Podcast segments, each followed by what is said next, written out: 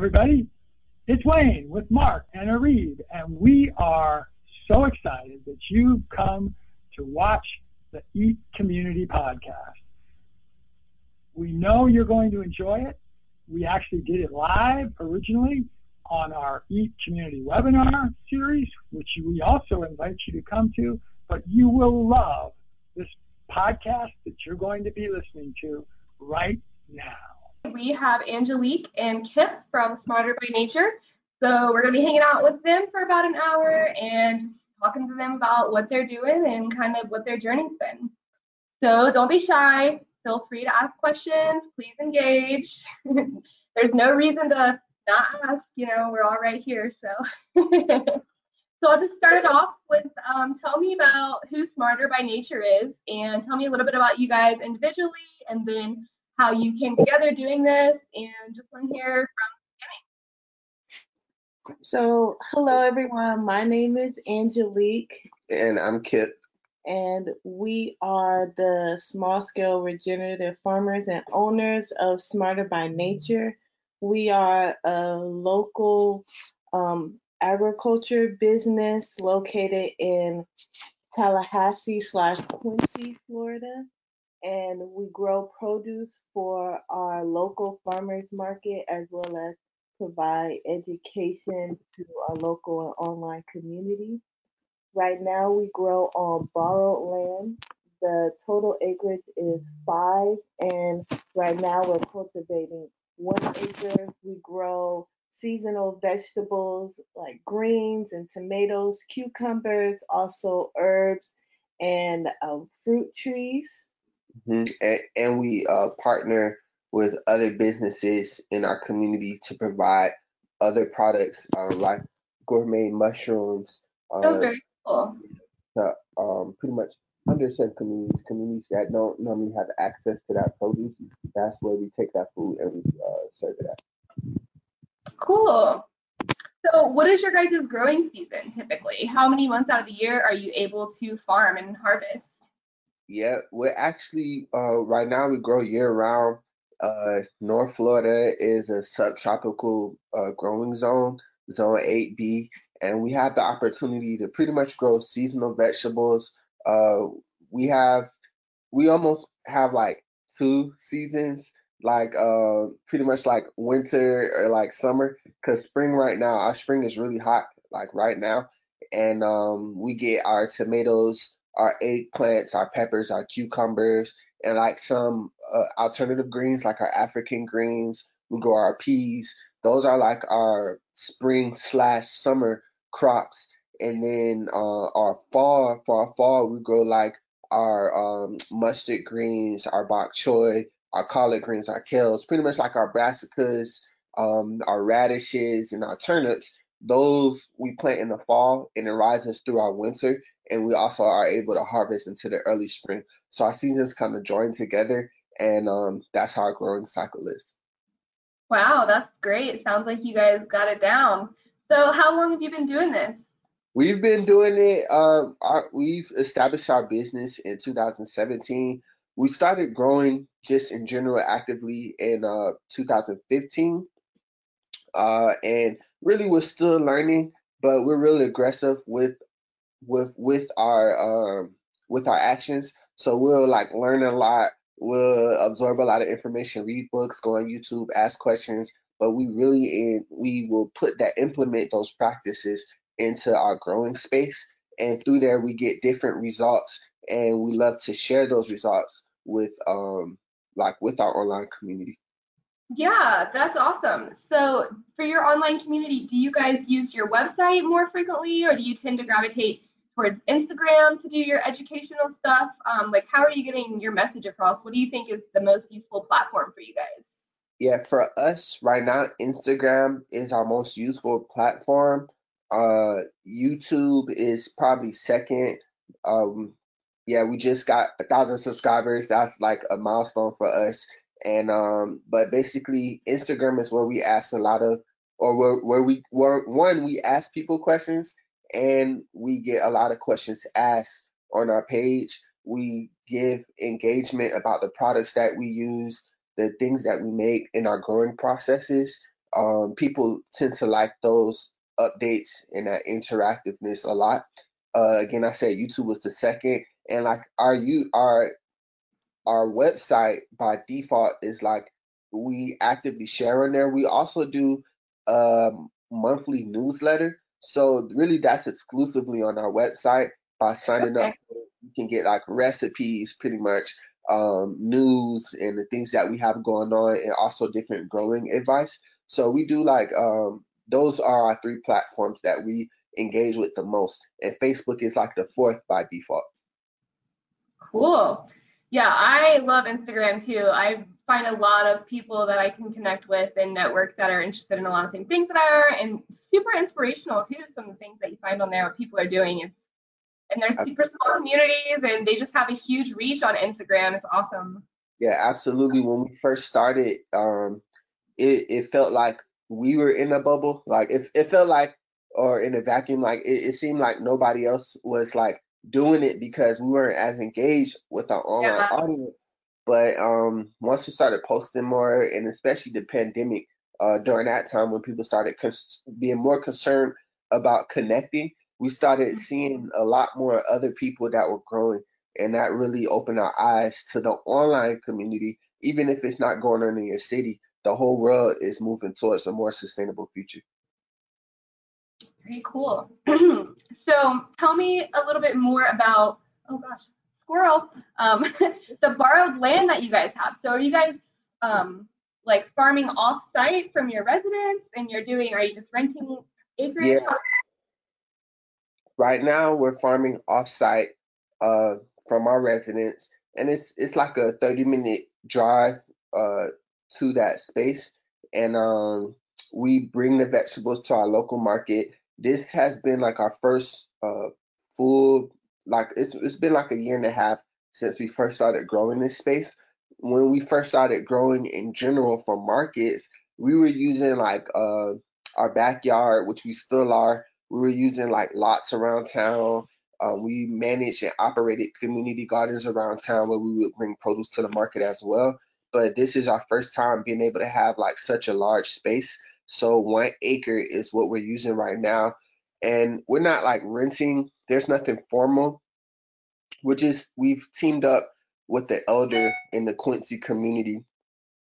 And pretty much we were presenting about our business at FAMU and at FAMU, which is a university, agricultural university in, in North Florida, uh, there was an elder, uh, Miss Dr. Ford, and she was there. She heard our message. She liked our our passion and our vision, and she allowed us to like farm her space. She the farm has been there for uh, it's been a farm for 20 years, but it hasn't been used for 20 years. Like it, it wow. yeah. So we pretty much uh, are like reigniting the soil. Um, we're like remaking reuse of like her greenhouse structure. It's just been sitting there for a long time. So it's really cool. Cool. So what happened in 2017 that inspired you guys to take this big leap and decide that you wanted to be farmers and start selling in local markets? well, it began um, just by doing a whole bunch of research, just intaking a lot of knowledge. And we started off by um, learning about permaculture. So Kip took an online permaculture class and I started learning about it. I studied environmental science, so I already was um, wanted to be in the environmental field. So um, we started learning about permaculture, how to really design landscapes and use small spaces and learn how to use large spaces. So in 2017 was when we started to go to our community garden more frequently. We'll get up at 6 a.m. to ride our bike or walk to the community garden, and we'll spend like all day there. We would make our own projects and we'll try to really implement what we learned. So we were spending so much time that we were like, okay, maybe we need to try to turn this into a business so we can make a living since we love to do this so much. And we were learning that people around the world were making a living, making a profit. So we wanted to try our hand at growing and getting into the agriculture field. So it was like all the knowledge coming in, and we wanted to utilize that. That's great. What did you guys do prior to taking this on? Um, prior to that, we were students. Uh, we lived the student life. My major was sociology. Hers was environmental science. Um, she was the manager at the um, for the Frenchtown Farmers Market. Um, and then uh, me, I did like various art projects in my community. Um, and uh, we had no background in agriculture, but we found our interest through gardening. And um, that's so cool. What were some of the first uh, plants that you guys tried to farm and harvest? Uh, I think the first plant that we tried to really farm and harvest were um, collard greens, uh, and, and, they did uh, really well for us here in the South. Um, what what else was some first ones? Um, I was thinking sunflowers. Um, that was one thing that we we were we really loved flowers and we wanted to incorporate um, like the pollinators into our space so. Yeah and we also uh, we don't do it anymore but we used to sell microgreens. Um, so we grew microgreens um, for about three years. We actually just stopped last year. So we started selling microgreens in 2017 and it was just we are doing it from home.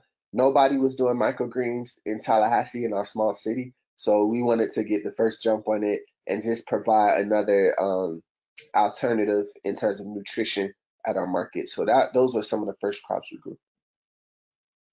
Cool. Are you guys a two-person team, or do you have help with all of this?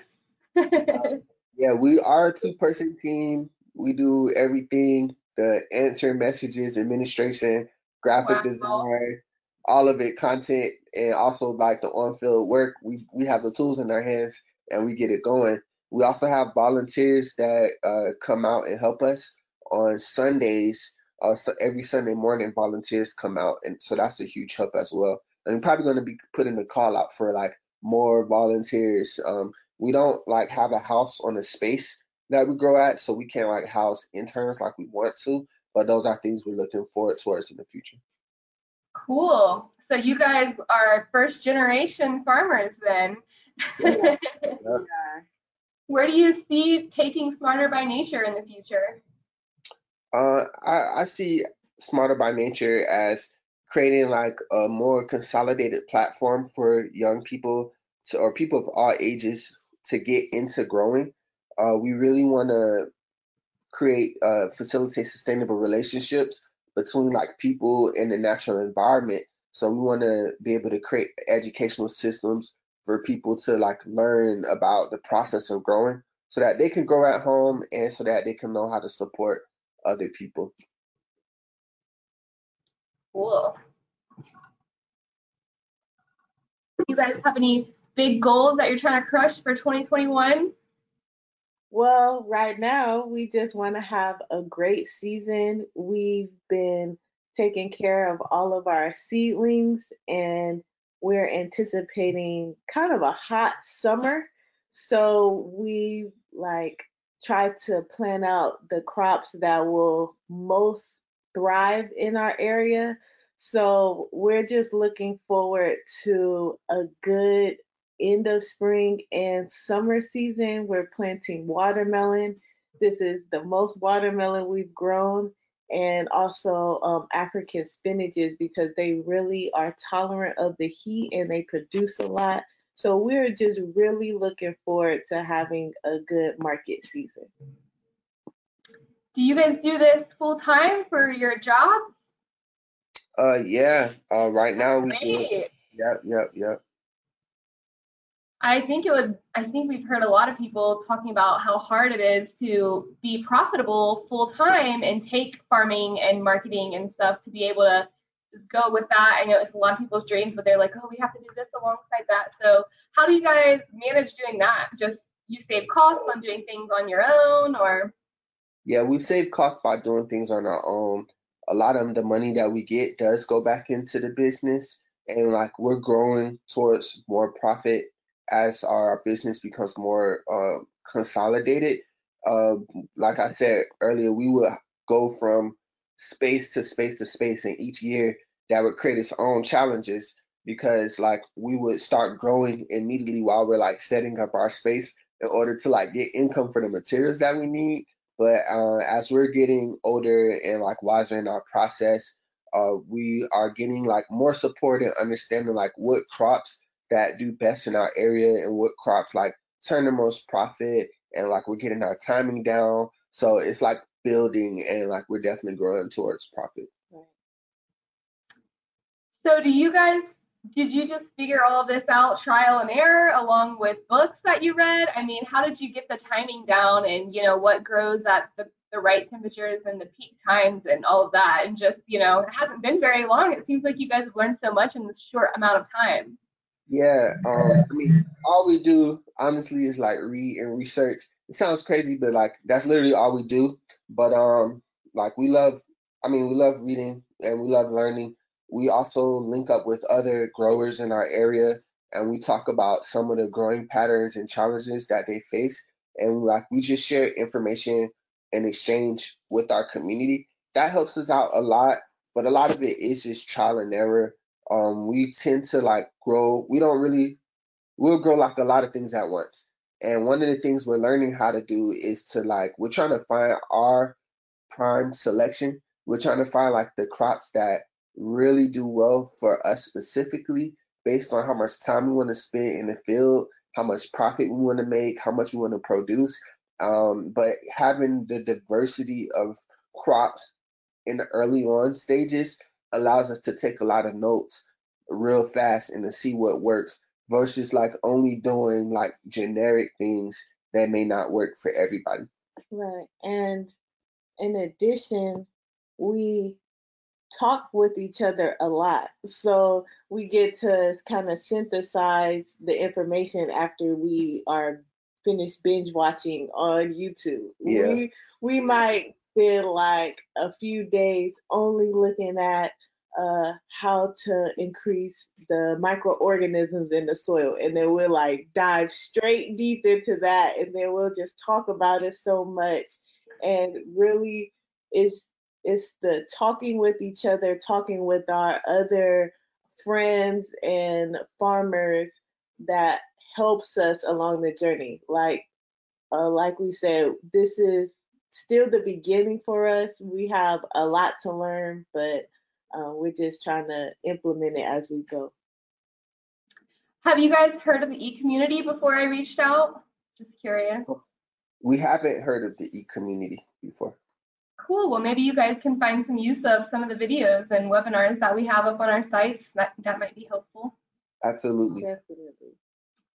Um, so, what about getting back to your guys' actual farm? You said it had been abandoned for 20 years, and then you kind of got there and started picking up the pieces. So let's kind of dive into the regenerative agriculture part of it all. And I want to hear about what you had to do to get the soil ready, to get all the crops growing, what you had to learn about the health of the soil along the way. yeah. So uh, what, what we did immediately was uh, we got a soil test from uh, our IFAS extension office in Florida but it didn't give us like any um, alarming results. Um, we ha- we know that we have sandy soil in our space, so water uh, water management is a thing because there's like a high porosity in our soil. So we have to make sure that we retain moisture if we don't want to be like watering every day. Um, also, we are because it's a sand because it's sandy soil we have to be considerate about the minerals that we put in that we use to feed our plants and our microorganisms. And we just have to make sure that we those are like the two foundations water and like minerals for our plants. So we do things to conserve that like storing carbon in our space. Um, we use hay decomposed hay and we put that in our space. Um, and they say that for every three inches of rainwater that falls when you cover your space with carbon with like hay and straw it retains one inch of water for future use. Uh, we're concerned about the microbial activity in our soil and um, pretty much preparing our soil is like the first thing that we do. we use we don't use synthetic fertilizers. Um, we use like uh, we use molasses because that's what's accessible in our space. We use like leaf mold, uh, which is like Korean natural farming. Uh, we use worm castings, like different like organic methods like that. That's what we use to uh, feed our plants, and that's really the foundation for us having a strong season. Right. And when we first um, got to the farm, we immediately started making permanent raised beds. Um, we heard about that technique from John Martin Fortier, and we figured it might help in our space just because it was so sandy, and we wanted to implement no-till practices. We wanted to make our beds one time just because it was the two of us and we didn't want to recreate the beds and reshape them over and over. So mm-hmm. that's what we did first, um, as well as um, add carbon to our space. We learned a lot from Ruth Stout and her no dig gardening methods. And basically, her method is using hay to feed the soil and to smother weeds and to store moisture. So we do a lot with combining different techniques, and I think that really helps us out. Yeah, we, we found the common one of the common denominators through all our learning uh, vectors was to keep your soil covered. So that's something that we uh, are really into. This year, we're moving away from like using hay in our space and we're moving towards using cover crops more. So that's something that we just started uh, last year, and it's something that we look forward towards uh, continuing. But just different methods, pretty much about keeping our soil covered. Very interesting. What do you guys do to combat like the bugs and the weeds? Uh, it's all a learning process, and yeah. it, it's definitely a spectrum because we have we're like we're not trying to we're not one of the farmers that are trying to like eliminate all of the weeds in our space and we don't want to um, eliminate all the bugs in our space well but, right. yeah but we do want to preserve our crops. So what we do is we kind of have like a sliding scale like a spectrum of tolerance or like a threshold of acceptability in our space. Now, when it comes to bugs, we're actually very aggressive. So um, we'll like spend time really early in the morning making sure there's no like tomato hornworms on our tomato plants. Uh, we'll check our collards for aphids, um, and like we'll just check check our plants. Really, really, just checking our plants. We do use uh, BT, um, Bacillus thuringiensis, for our crops like early on to like help fight off any worms, any like caterpillars that may appear in our crops. Um, we're looking towards like using like neem oil for our fruiting crops. But outside of that, it's just really handpicking and just being on top of your plants. Um, and in terms of weeds, we usually have like weeding sessions, uh, maybe around like three times in the season, like one at the beginning of the spring, one at the kind of like the end of the summer, and then one like uh probably like mid mid like in the in the fall beginning of winter right and in addition to that we're looking forward to creating our own uh, fertilizers and pesticides um, using Jadam natural farming just using um, strong smelling herbs. We've experimented with using garlic uh, like a pound and a half of garlic boiling it down and making like a concentrated substance and uh, we'll dilute that in water and we spread it on our crops um, last season and that trial run did really well so we're looking at like making our own pesticides just to make sure that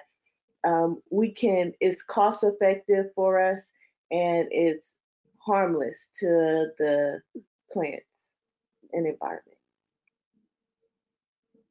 Do you guys keep you keep saying that you've done all these trial runs and everything, and I'm like, gosh, I would I don't think I would be able to remember last year, what did well and what didn't.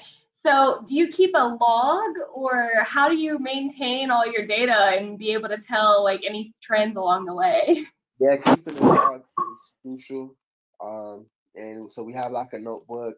We take notes about like what crops did well, and also like we just talk a lot throughout our process. Like, oh, remember, remember how this did last year. Remember how this did this year. Um, this let's see, last year at the end of the season, like one of our challenges for it was it happened to us for the first time ever, and that's the only time it was gonna happen. But we had such a crappy season with like our fall winter crops and like our brassicas. Usually we grow beautiful greens, beautiful collards and kale, arugula and all that. But um something happened like with our growing pattern where we didn't like account for the sun in the wooded area that we've never used before. Um, and we were using our greenhouse, but because we didn't get our plants out to harden off in time, it kind of stagnated them for the whole season. So we didn't have like strong uh, greens as much as we wanted to. We topped those greens down, and they're actually growing up like good and strong right now. But that's just something that we learned, like in our uh, in just in in a new location. It was like last minute. We didn't have time to like analyze the space as we have wanted to. We had to make a last minute choice. This greenhouse happened to be there in this wooded space, and like at the end of the summer, it was looking real nice. But uh, in our fall season, the summer, the sun like goes lower in the horizon really fast. So we just weren't able to adapt fast enough. But it had such an impact on our growing season that we know not to do that next season. So that's kind of like how we take it. Um, those are like major things that happen. The smaller things is like seeing which varieties of crops do better than the last. Um, and that helps with our crop selection over time that we're trying to refine. Right. And also interacting on social media, taking pictures and videos also really help us along the way because we can like look back and say, oh, this is what this was us last year. This was us last yeah. year. Yeah, so true, so true. That does, yeah, that would help. So you guys mentioned that you guys have some people in your community that you can ask questions to and kind of collaborate with. Um, and you guys have a mentor that you really look up to in the area, or anyone overall, just in the in the field at all? Um, not like in that area specifically. Um, there's one farm that's like around the corner from us called Fuller Farm. Katie and Aaron, they've been farming for 12 years, and um, they don't. We don't use all of the same methods, um, but we can still learn a lot from them in terms of like where crops like do well, and in terms of the timing and like it's it's tough because we're trying to like put ethics into our our profit based business. So it's like tough because everywhere we go, it might be like one or the other, but not necessarily both of them combined. So um, right now, uh, the Jadam Organic Farming book uh, by uh, Youngsang Cho, uh, that's that's really helping us out in terms of like a, a new perspective when it comes to like being profitable as a business, but also um, taking care of the soil and taking care of the environment in the process. And like in that book, so really that's like our our mentor right now. But in that book, it talks about the SESE process. It says that um, growing food should be simple, efficient, scientifically proven, and effective. So like those are like the foundations for like small scale farmers, and it's saying that it's definitely possible to take care of your environment and your soil in the process. And um, th- that's like one of the books. That's like our mentor. We have like virtual spiritual mentors. Right. Uh, our first mentor per se was um, Masanobu Fukuoka. Uh, he was the guy. He um, uh, the one straw revolution, and in this picture, the natural way of farming he pretty much um, left his job as a micro as a soil biologist in Japan, and he took up his uh, father's land, which was seven acres, and he pretty much created a system of like using cover crops and like growing in his space, but also providing vegetables and fruits for his market. So that was like one of our first mentors. Uh, Curtis Stone was one of our first mentors because he was like the only person at the time giving so much information about how to grow in urban environments. So before we moved to a large space, we were finding out how to do it in our backyard and how to do it in our friends' backyards. So like each person kind of gave us information that we needed along the way. So you did some farming in friends' yards prior to starting this? yeah. Um we we use cool. our own yards. Yeah, we use our own yards. Um we use our friends' spaces and um it's been pretty cool. Uh, a lot of those projects might not still be going on if like our friends moved and stuff. But when we first started, yeah, when we first started, that's what we had to work with, and it was really cool. Sounds like you got a good support system then. Yeah, absolutely. When you guys were in college, is this what you thought you'd be doing at this point in your lives? Well, I knew that I wanted to have like a job outdoors. I didn't know necessarily yeah. how that was going to look before I went to college, I thought I was going to be like a wetland scientist or uh, something that someone who preserves ecosystems in some way. So I didn't necessarily think I was going to grow food and grow plants, but this is right up my alley and I love it. yeah. And um, for me, I had no idea that I was going to be doing this. Um, but once I took to it, it seemed like a no brainer. Uh, agriculture is so diverse, and there's many aspects and uh, avenues to get into it. So I really appreciate the flexibility that exists in the agriculture space to cater towards whatever like my desires and patterns are. Yeah, man, I envy you guys. I I am the queen of houseplants. However, I don't have any kind of agriculture or fruit gardens or anything at my house. And um, every year I'm super interested and I hear about everything that's working for everyone. Like you guys are having this great success. And then we had somebody on a couple weeks ago who was doing great with polyculture paddocks. And there's just so many different approaches. Sometimes it can get overwhelming. Like, man, what should I try? You yeah. know? Yeah. So selfishly, I'm going to ask as a beginner who may be interested, like, what would you recommend to just kind of get started to literally get my toes in the dirt? right. So I'd say start with uh, container gardens. That that means you can get about five pots or so and find a sunny location. Um, there's easy things to grow. You can start with herbs like basil, oregano, cilantro. And um, herbs are really great because you can make teas with them. They purify the body, they're antiviral, antibacterial. So, those are some plants that can give you encouragement along yeah. the way. um, you can also grow small greens like lettuces. Those are really great. They don't need a lot of space to grow. Um, on our story right now, I posted about how I grew lettuces in cardboard boxes, and we had we get cardboard boxes from um, delivering mushrooms to our farmers market every Saturday. So we just have all this cardboard, and we wanted to do something with it, and we needed uh, like more beds to grow. So we just figured, how about we just throw some soil in here, throw some seeds. Yeah. And... So so pretty much just getting containers that you need, small right. containers, uh, and putting that in any sunny location you have. That's like the easiest way. And then the next venture out is looking outside of your home into your community and see if there's any community gardens in your area and getting directly involved in that or right. bugging your city about starting one.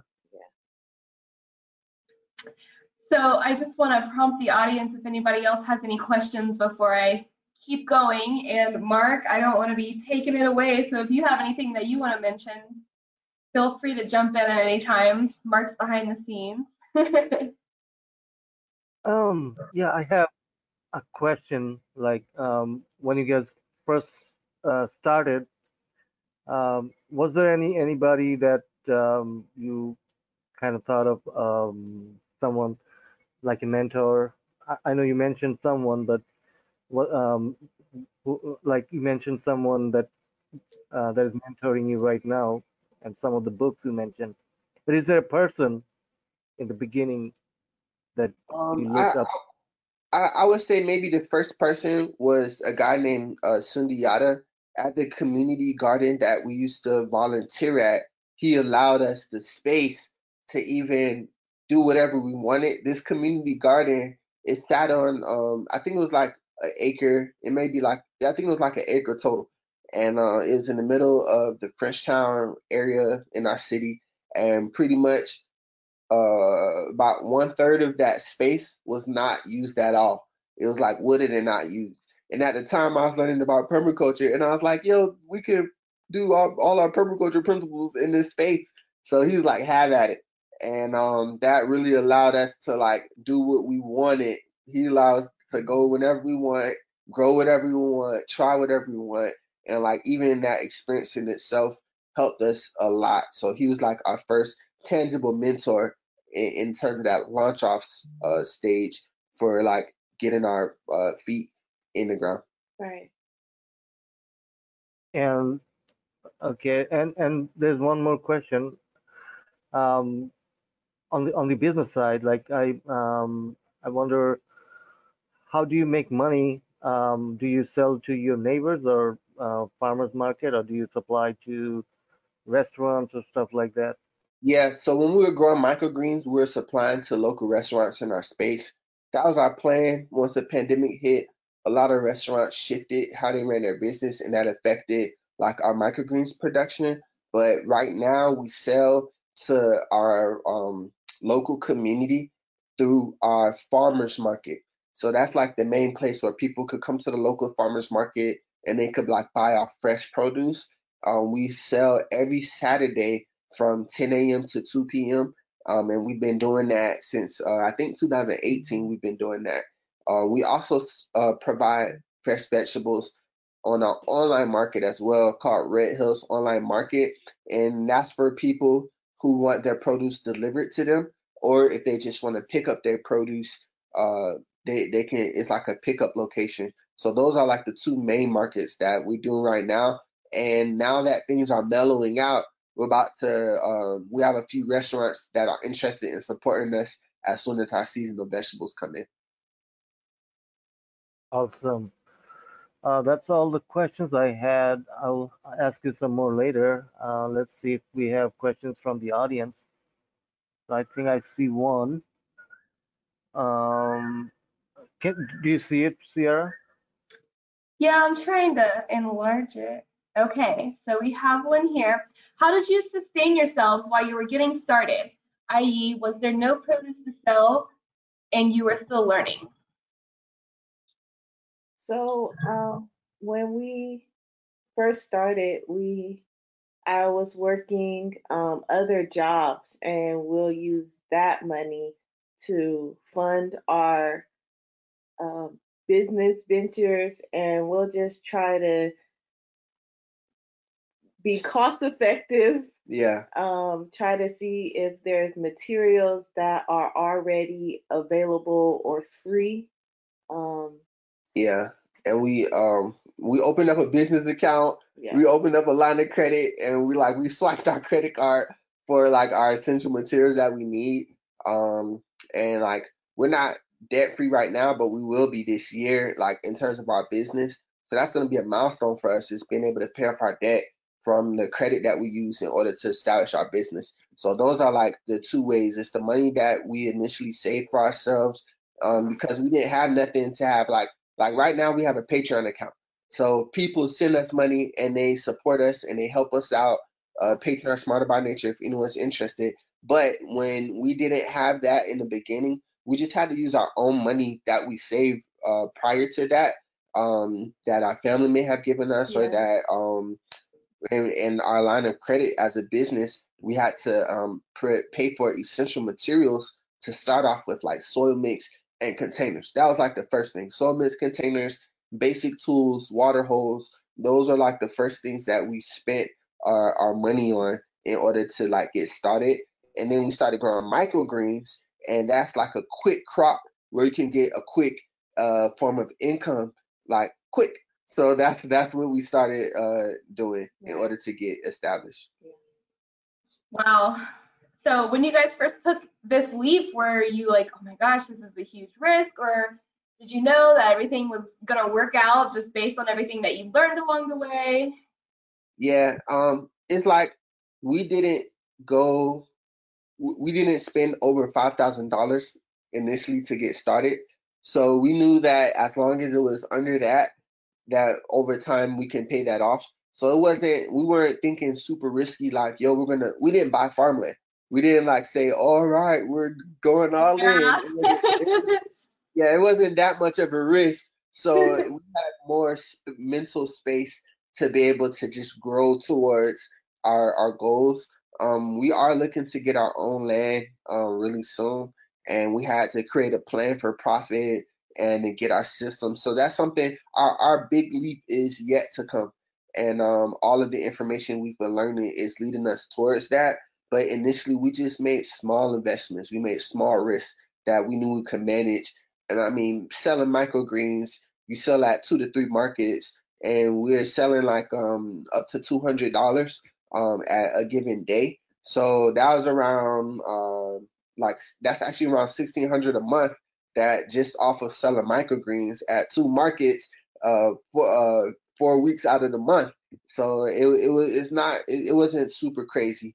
Um, and also us working with the other business to sell the mushrooms. Uh, right now, yeah, talk about the mushrooms some. Um, I've been seeing some cool pictures on here, things I've never seen before, and I want to hear about it. yeah, so initially we actually started growing our own mushrooms uh, at home. We were like, you and other people like, man, there's so much things for us to do. What to start with, or what can we grow? And we were watching so much stuff, so microgreens, uh, urban farming, mushrooms, and we were just trying our hands at all of it to see what worked for us. And we started with blue oyster mushrooms, like what y'all see in this picture. And uh, it's something that you can grow at home very easy. But we quickly realized that in order to scale up, we needed to really uh, depend on our community in order like somebody else who does that full time because mushrooms can be its own full time job.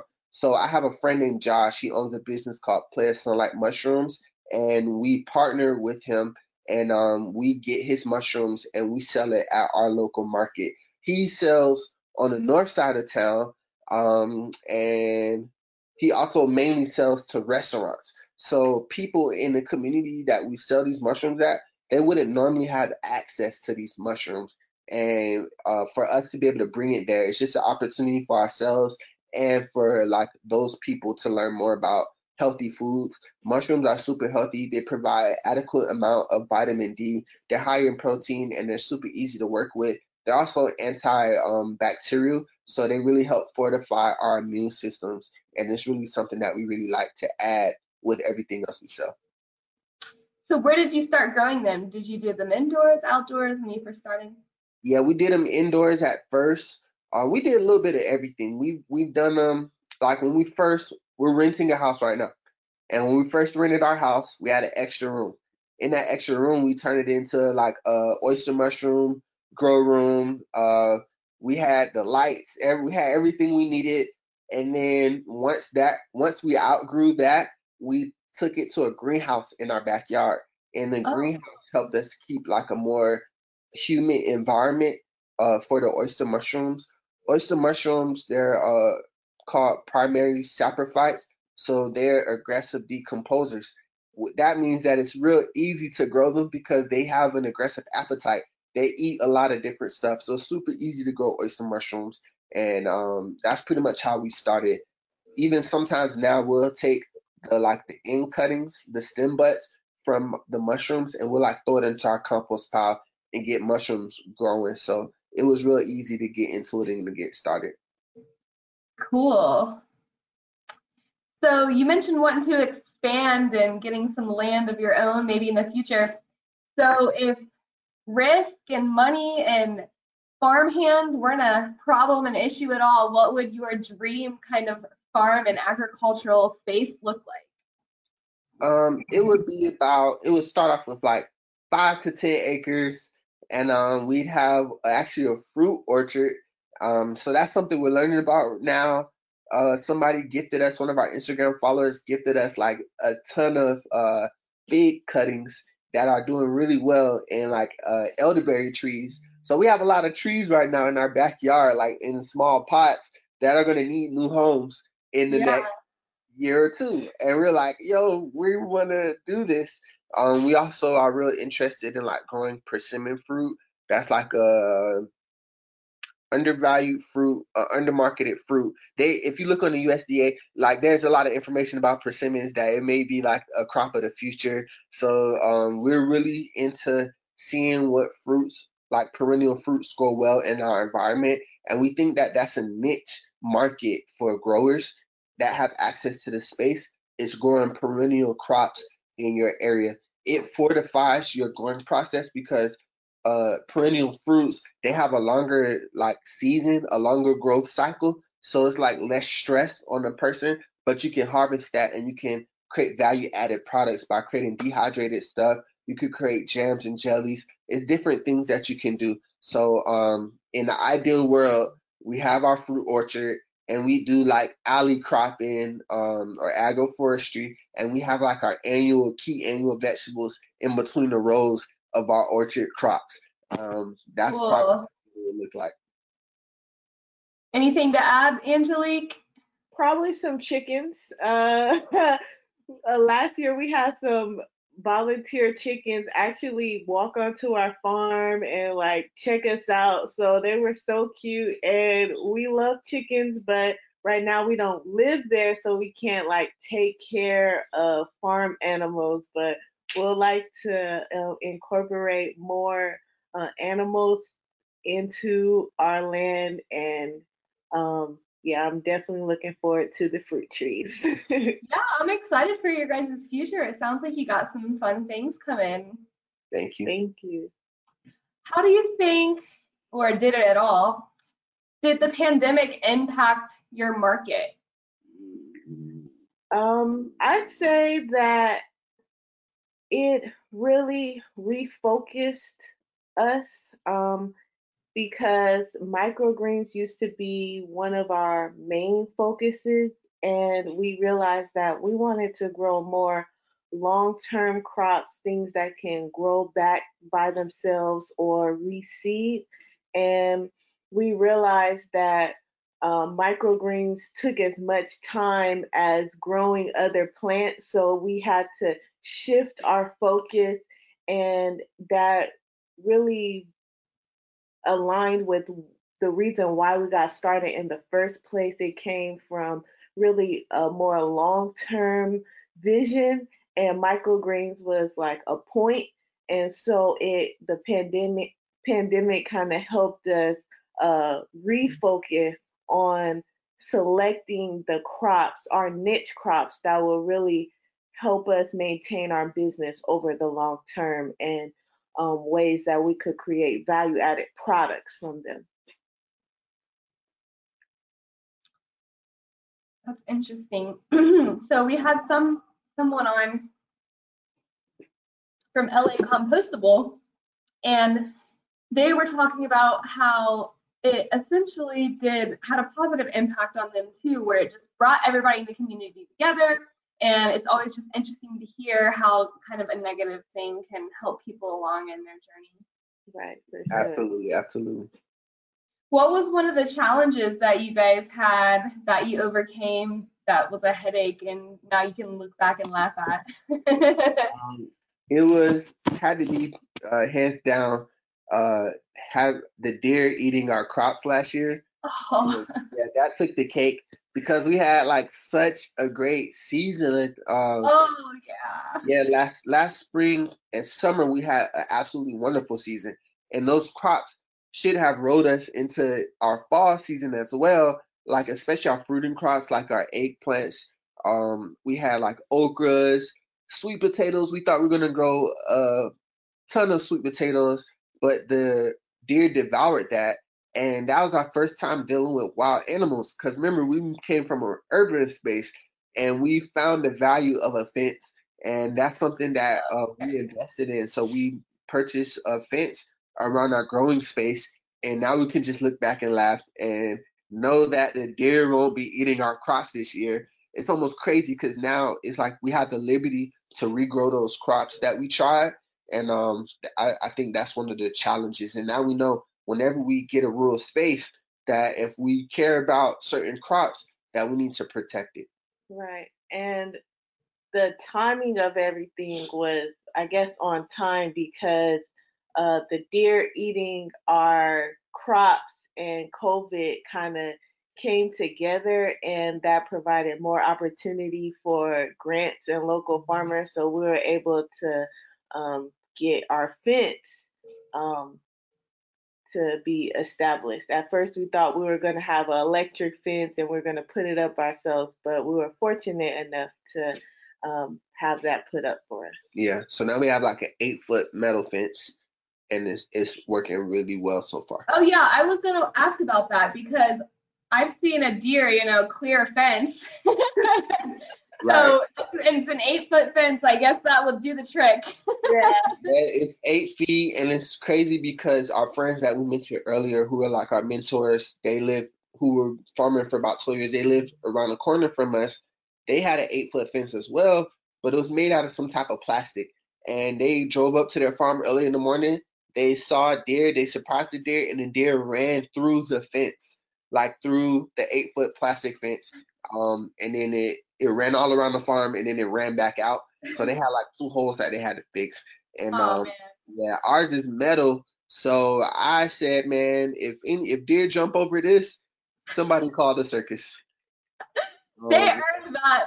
They earned that dinner at that point. They, right, they earned right. it at that point. We also like when when we went through that problem, we asked all of like our our followers on Instagram and our community members, like, yo, what are some of the best methods you all have and we got all type of tips like having a motion detected uh, radio to play sounds or like play ribbons. ribbons and peanut butter on the electric fence and all type of stuff. But the eight foot fence is just like the most secure method for like security. So did that take a long time to put in place? Um, it took about around three months to get it like from contacting them to getting it finished. Yeah. So, so we got about 10 minutes left here. Um, I'll ask one more question and then we'll see if the audience has anything. And then Mark, if you want to jump in. So I want to ask a question individually for you guys both to answer. Um, so what is a success that you're most proud of with Smarter by Nature? Well, I would say the success that we're most proud of is the progress that we've made in our uh, in the cultivation of our space to know that like we're growing on the acre of land and to see it being cultivated from the time that we started. When we first got to that farm it was like grass up to our chest like all over. We were scared. We wore big boots and we were scared to even walk out there. And yeah. To, yeah, to look around and see like everything sectioned out and to like see that there's a system starting to come together, to me, that's like a huge success for me. And for me, I am so glad that I get the opportunity to uh, see the life cycle of plants. I never grew anything really before I started gardening, and to know that over time I can like acquire the skills to grow and share that knowledge with people who've never grown before who was in my same position. So I'm proud that I can grow different plants or I can learn how to grow different plants and try to understand that process. Very good. So talk about the education a little bit more, if you guys don't mind. I'm sure you're educating your community members and people like me and our listeners, but what else do you do to, where's your reach, I, I guess? Yeah, um, we do, uh, I mean, at, prior to the pandemic, we were going to like, uh, we had like community healing day in Tallahassee and we worked with like the youth, with young kids, um, talking about just the seed process, how to grow a seed, how to um, put plants into the ground.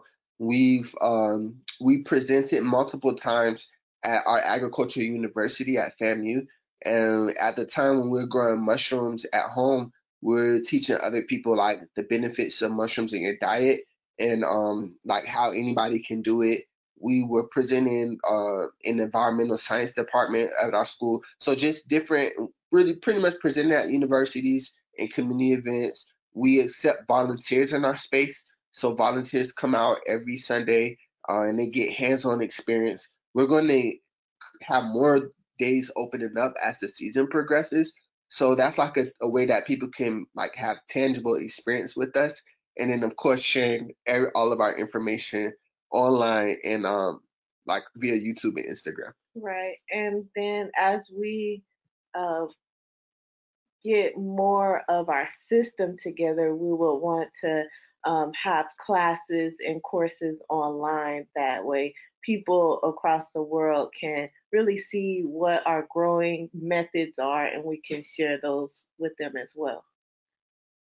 Cool, cool. Well, maybe you guys could think about doing a course for us if you have a specific topic that you're super interested in or really passionate about. Maybe do, you know, three or four sessions on it. That would be awesome. Sounds, sounds like a plan. something to think about, something to think about. So, um, do we have any more questions from the audience? We got about five minutes left. If you guys have any cool questions for these guys and what they're doing, um, otherwise, Mark, I'll let you kind of say anything that you have before we end it out. Okay, um, I see th- there are a couple of questions from Smita, and I I don't know if you already addressed those. Uh, see that. Uh, okay, so um, do you do you also use greenhouse um, or do you grow all year round? Uh, how do you grow mushrooms? I think you touched on all of these. Uh, do they grow on a substrate like wood logs? Yeah. Um, the mushrooms right now, the end just to give out insight about how the mushrooms are grown that we sell, they're grown indoors on like substrate on substrate blocks. But when we first started, we were using a um we were using a, a pasteurization method uh where we would pasteurize straw in hot water on top of our stove and we get like straw put in the pillowcase boil it for an hour and 30 minutes make sure the temperature is uh no higher like around 170 degrees uh and then we would create like a lasagna with the mycelium the substrate we use gypsum and um we put them into like these two bags and we tie it real tight poke holes in the X pattern, put tape over it, and hang it in our area the mycelium it would uh, colonize the substrate and then it would burst through the holes and um, that's how we grew our mushrooms when we first started. So one last question um, what is the best way to get in touch with you? Um, is the website um, enough i mean have a contact form anything like that or is there any other way so the best way to get in contact with us is um, through our email, and that's smarter by nature design at gmail.com. You could um, find us on our Instagram at smarter by nature or our website, uh, smarterbynature.org. Yeah, but the, the the best way is the email and the Instagram though. Cool. I'll have those um, with the, the replay that we have. And um, we have compliments uh, from our audience. You guys were awesome. So over to you, Sierra. All right. Well, I just want to thank you guys again. I'm so glad I made this connection with you on Instagram. Like I said, everything that you were doing on there is so inspiring. And one day I'm going to start a garden once I stop yeah. being overwhelmed by all of the options. Um, so just thanks again for coming on, and I'll let you guys kind of say any final thoughts, and we'll close it out. Awesome. Thank y'all so much. Um, feel free to uh, Instagram, hit us up on our website, uh, YouTube, Smarter by Nature TV, and then our Patreon, Smarter by Nature. Reach out to us. Let us know what you, you guys are doing, and we appreciate y'all for having us. Yes, thank you. cool. Great our story with you all. All right, thank you, Angelique and Kip. And if you ever want to do any more work with us, just send me an email or write me on Instagram. All right, sounds great. Yeah, have a good one, guys. You too. too. Bye. Hey, everybody. I bet you enjoyed that immensely. That was one of our most amazing presentations here at the EAT community. Please look forward to our next podcast in the very near future, and we look forward to seeing you again on the Eat Community Podcast.